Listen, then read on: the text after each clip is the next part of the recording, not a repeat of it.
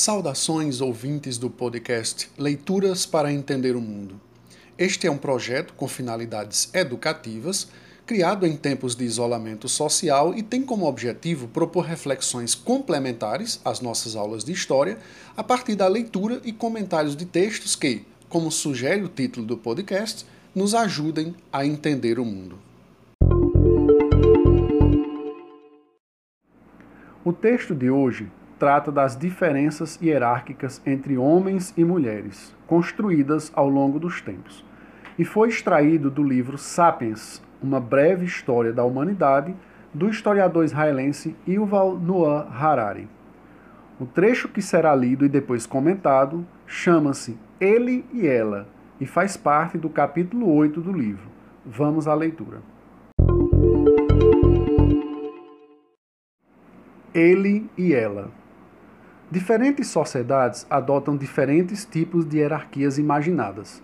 A raça é muito importante para os norte-americanos modernos, mas era relativamente insignificante para os muçulmanos medievais.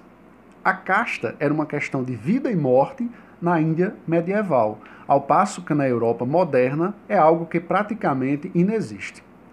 Uma hierarquia específica, no entanto, foi de extrema importância em todas as sociedades humanas conhecidas a hierarquia do gênero.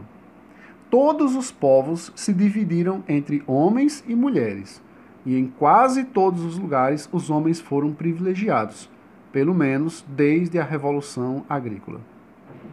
Alguns dos textos chineses mais antigos são ossos oraculares que datam de 1200 a.C utilizados para adivinhar o futuro. Em um deles estava entalhada a pergunta: A gestação da senhora House será afortunada?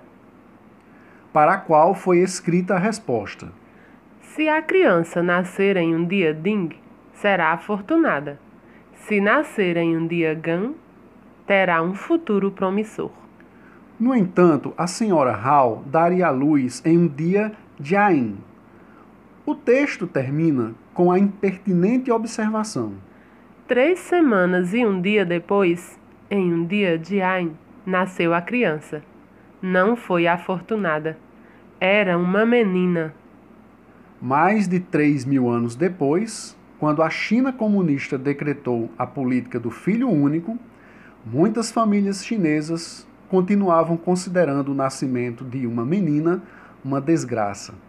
Os pais muitas vezes abandonavam ou matavam meninas recém-nascidas para ter mais uma chance de ter um menino. Em muitas sociedades, as mulheres eram mera propriedade dos homens, principalmente do pai, marido ou irmão. O estupro, em muitos sistemas jurídicos, era tratado como violação de propriedade em outras palavras, a vítima não era a mulher estuprada, mas o homem a quem ela pertencia. Nesse caso, a sentença era a transferência de propriedade. O estuprador era obrigado a pagar o valor de uma noiva ao pai ou ao irmão da mulher. E a partir de então, ela se tornava propriedade do estuprador.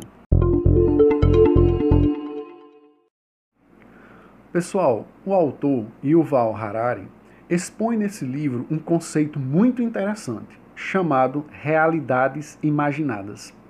Ele diz que essas realidades imaginadas não são a mesma coisa que simples mentiras.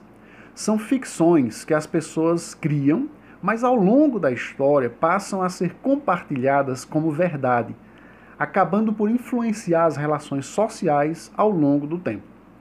Uma dessas ficções, segundo o autor, é a ideia de superioridade do homem em relação à mulher. Não se pode negar, evidentemente, que existem diferenças entre homens e mulheres, diferenças físicas, biológicas. O que o autor chama a atenção é para o fato dessas diferenças não poderem, de um ponto de vista evolutivo, justificar que durante a história as mulheres fossem postas em uma posição de inferioridade em relação aos homens.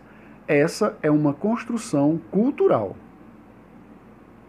Queria trazer essa discussão à tona porque, ao longo da aula, eu procurei demonstrar como o papel social da mulher foi sofrendo modificações e como é comum na história, mesmo nas mudanças, é possível enxergar permanências.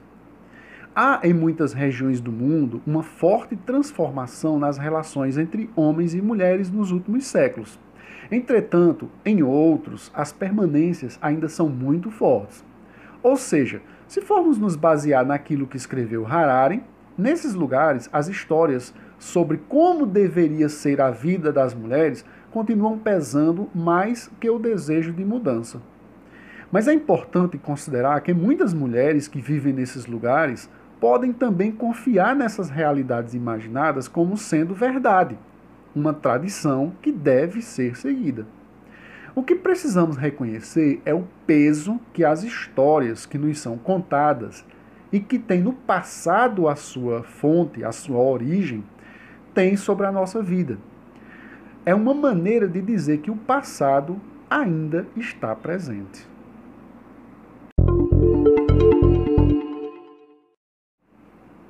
Agora chegou o momento do nosso desafio. Vamos aplicar o conceito que nós aprendemos Agora sabemos que existem as chamadas realidades imaginadas, que são histórias ficcionais compartilhadas e que causam grande impacto em nossa vida. Então reflita que outras realidades imaginadas influenciam o modo de vida das pessoas.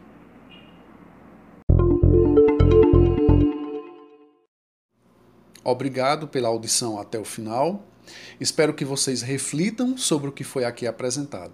Sugiro que, quando for possível, façam a leitura completa do livro. Certamente aprenderão mais.